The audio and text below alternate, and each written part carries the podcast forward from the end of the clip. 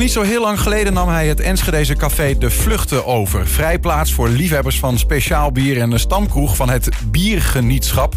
Waarvan hij zelf enthousiast lid was en ook vast nog is. Knikt hij, inderdaad. Aanstaande zaterdag gaat uh, zijn collectie speciaal bierglazen van het café Onder de Hamer. De opbrengsters voor het Koningin Wilhelmina Fonds, KWF dus, beter bekend. De vluchteigenaar is uh, bij ons. Marco de Ruit, welkom. Dank je. Ehm, ja, eerst maar even over dat café. Je nam dat café over. Um, wanneer precies en wat was daar de reden voor? Ik, uh, ik werkte al regelmatig uh, vrijwillig bij de vorige eigenaar. Dat was een hele goede vriend van me. Um, en uh, die zocht opvolging omdat hij tegen de AOW-gerechtigde leeftijd aanzat en het wat rustiger aan wilde gaan doen. Ik heb toen gekeken samen met mijn vrouw of wij dat leuk vonden om dat samen te doen. Dus Han een keer een week op vakantie gestuurd. En dat beviel ons uitstekend. Um, we waren uh, ver gevorderd al met uh, plannen om het over te nemen toen uh, corona kwam. Toen hebben we in overleg, hadden we het uitgesteld en zouden we afwachten tot die hele periode voorbij was. Alleen tijdens de eerste lockdown is Han overleden ja. in het café. En nou, dan raak je een goede vriend kwijt. Maar je denkt ook, hey, hoe zit het nou met onze toekomstplannen? En uiteindelijk heel goed contact met de familie gehad. En is toch gelukt om het voor te zetten. Ja. Ja. Ja, het was gewoon een hele goede vriend van me, dus dat raakt nog steeds. Ja. Maar ja, ik ben wel is, blij uh, dat, we, dat we doorgepakt hebben en uh, dat we de vluchten open hebben kunnen houden. Ja, ja want dat was wel ter discussie van wat ja, moeten we er nou uh, mee. Is dat. Um, je, je, was dus al wel bezig om te kijken van, hey, kan ik het van, je, van je overnemen? Ja. Dat, dat is uiteindelijk uh, dan ja, een soort van to toeval mooi geweest. Want ja, het, Han is uiteindelijk veel te vroeg natuurlijk weggevallen. Ja, dat, dat, je, dat je daar al mee bezig was. Had je dat anders ook kunnen doen, dat overnemen? Nou ja, dat is maar zeer de vraag uh, uh, of dat dan inderdaad gelukt was. zijn kinderen waren gelukkig volledig op de hoogte van onze plannen. En die waren ook erg blij dat er iemand was die, uh, die het over wilde nemen. Of eigenlijk die het voort wilde zetten. Mm -hmm. Want uh, we hebben het niet over hoeven nemen. We hebben het echt gewoon voort kunnen zetten. Ja. ja. Um, jij, jij bent ook iemand, heb ik begrepen, die uh, in zijn leven sowieso al duizend ambachten heeft gedaan. Je had hiervoor een klusbedrijf. Ja, ja ik heb inderdaad een beetje atypisch cv. Ik, hiervoor heb ik vijf jaar een ben ik zelfstandig aannemer geweest. Daarvoor heb ik 14 jaar uh, ambulante hulpverlening in de gehandicaptenzorg gedaan. En uh, ja, ik heb altijd gekeken van wat komt op mijn pad. En geen plannen gesmeten tot aan je pensioen. Maar gewoon wat komt op mijn pad en heb ik daar zin in, ga ik dat doen. Ja. ja en, en, mezelf een keer beloofd, ik ga nooit meer met tegenzin naar mijn werk. En dat wil niet zeggen als ik één rotdag heb dat ik dan wat anders ga doen. Maar als je structureel, en dat had ik dus in de zorg na de intrede van de WMO ja. Dat ik gewoon niet meer echt uh, mijn ding kon doen zoals ik het gewend was. En toen zei mijn vrouw, je wordt niet meer gelukkig, gaan we wat anders doen. Dat heb ik toen gaan doen.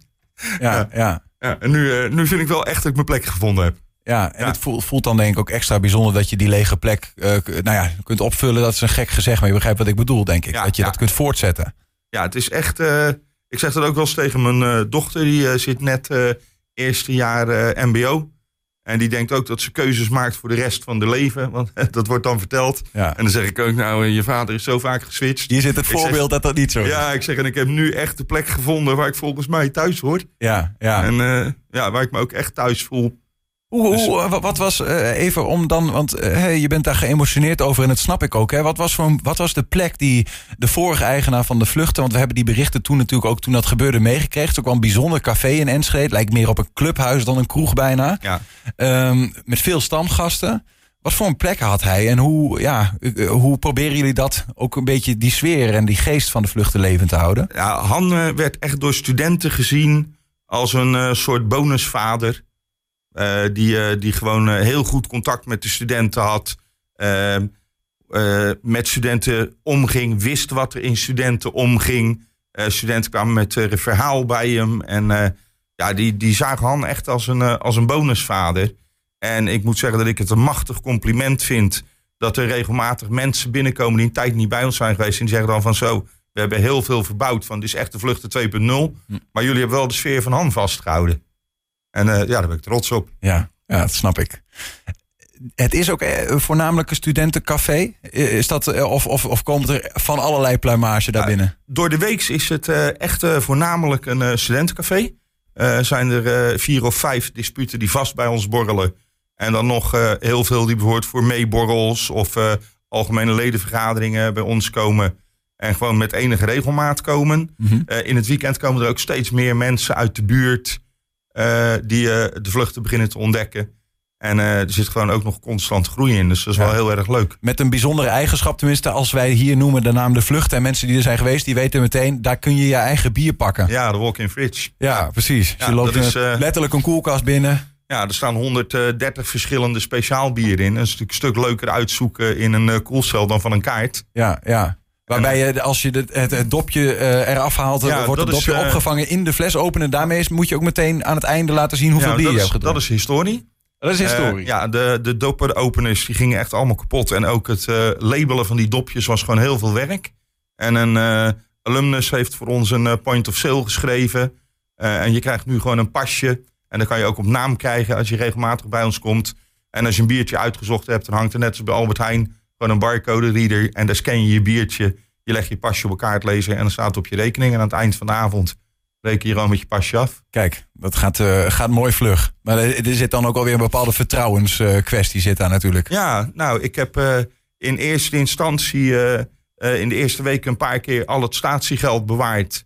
Om te kijken of het klopte. En ik weet dat ik ene keer twee flesjes miste en die had ik aan iemand weggegeven. Dus nou, dat, gaat, dat gaat echt goed. Ja, ja. Weet je, en afwijkend gedrag gaat ook opvallen. En mensen corrigeren elkaar. Ik heb wel eens dat we een rekening stuurden naar een penningmeester en dat ze opbelden. Hey, er stonden twee biertjes niet op.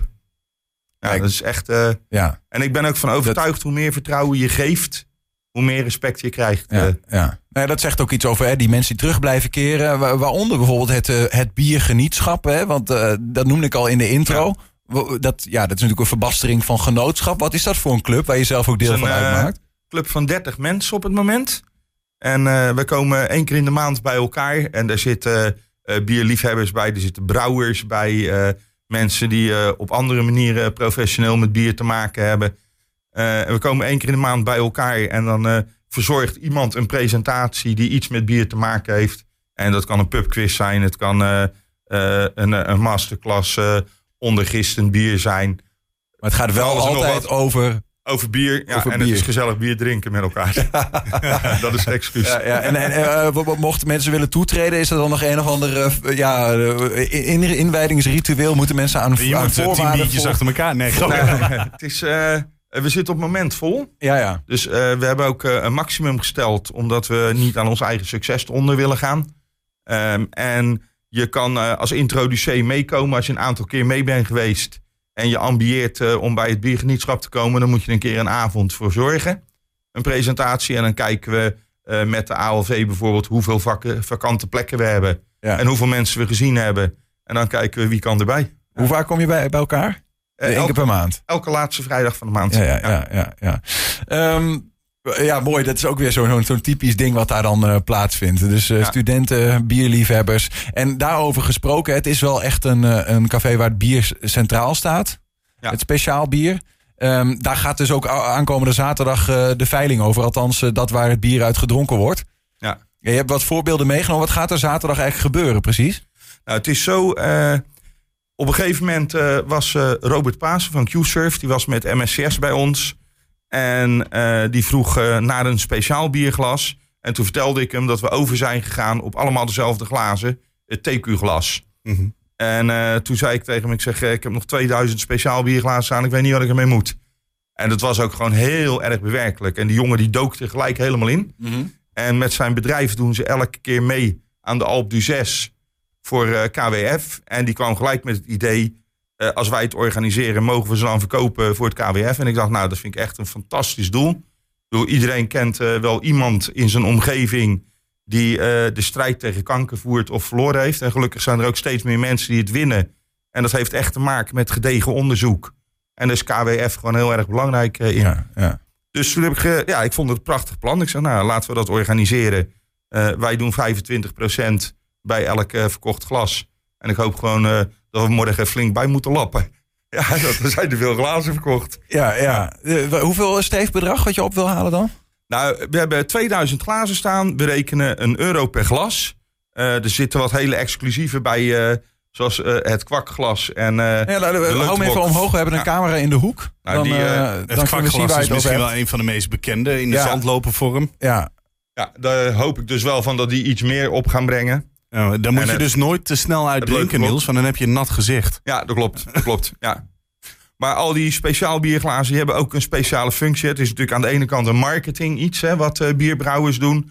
Maar bijvoorbeeld een trippelglas, eh, dat is hoog. Trippel is heel hoog in de koolzuur, dus die kan je heel rustig inschenken zonder dat die overloopt. Mhm. Deze glazen, dat heet een koetsiersglas. En dat is wel grappig. Die hingen vroeger in een beugel aan een koets. En eh, die werd dan bij elk punt werd die weer bijgevuld. En hoe hard zo'n koets nou reed. En hoe hard dat ook slingerde, er ging nooit een druppel over- uit. Omdat het allemaal door die eh, constructie van het glas. En omdat Ja. er va- vaak, eh, ik, als ik die, dit soort bier drink, dan zit er gewoon een hele hoge, vanaf de trechtervorm, zeg maar, zit er een, een laag Ja. schuim op. En Ja. dat wat natuurlijk de vloeistof tegenhoudt. Ja. ja, en de oppervlakte is natuurlijk... Kijk, het is maar een heel klein oppervlakte, terwijl het een groot volume heeft. Dus Ja. het gaat ook niet klotsen. Maar ze, ze, ik bedoel, ik hoor jou zeggen, het is ook een beetje een marketing ding. Hè? Maar je- ja, het zeggen ook wel mensen van, ja, de juiste bier in het juiste Ja. glas. Hè? Jullie gaan nou standaardiseren, hoor ik eigenlijk. Ja, ja. Of niet? Ja, ja, we hebben alleen maar eh TQ-glazen van de Grols. En eh, straks onze eigen bokaal voor in de koelcel. Dus, eh, Dat is geen doodzonde de voor een speciaal bier drinken. Nee, nee, nee. nee, nee. Nee. Maar, maar even, en dan eh, deze, deze glazen, want dit zijn de 2000 die jullie in je Ja. bestand eh, hebben, of die jullie gewoon hebben. Ehm, dat, dat zijn er nogal wat. Ik kan me ook voorstellen dat er heeft ook een bepaalde, ja weet je, ook zo'n zo'n kwakglas heeft een bepaalde eh, geschiedenis, draagt dat ook met zich mee, zeg maar. We- Zit er nog een emotie aan, aan die glazen die weggaan, of is Nee. dat dan maar glas? Nee, ja, nee, dat is voor mij echt inderdaad Ja, maar glas. ja, ja. er zitten wel eh, bijvoorbeeld eh, proefglazen bij. Eh, dat vind ik dan wel erg leuk. Dat zijn eh, glazen die zijn 10 of 15 eh, centiliter. Dus als je dan met vrienden een biertje wil, eh, een bierproeverij wil houden of bieren wil delen. Dan eh, kan je hem gewoon over drie glazen uitschenken zonder dat je met een half glas zit allemaal. En daar zitten wel glazen bij die echt schattig zijn om te zien. Ja, ja. Ja, dat vind ik dan wel leuk. En, maar verder, nee, hoop ik gewoon dat we er heel veel Ja. verkopen. Eh, voor het goede doel. En even aankomen, even de- nog even de, de, nou ja, de praktische informatie. Aankomende zaterdag is dat. En Vanaf dan, 11 uur s morgens. En dan fysiek in de vluchten In de aan de vluchten. Olzaalstraat in Enschede. Ja, Oldenzaalstraat 153. En dan eh, is het gewoon een kwestie van dit glas, wie wil hem hebben? Of je, eh, Nou, we gaan morgenavond beginnen met alles op tafels neer te zetten. En mensen kunnen gewoon glazen uitzoeken en zeggen, nou die wil ik hebben. En dan zijn ze een euro per stuk. ja, ja, precies. Dus mocht je nieuwe bierglazen zoeken. Kom dat zien en draag bij aan het KWF op die manier. Marco de Ruit, eigenaar van eh, Café de Vluchten in Enschede. Dank eh, voor je komst, dank ook voor je, voor je openheid. En eh, succes met het voortzetten wat, wat daar ooit begonnen is. En nou ja, om dat zo warm mogelijk te houden daar. Nou, dankjewel.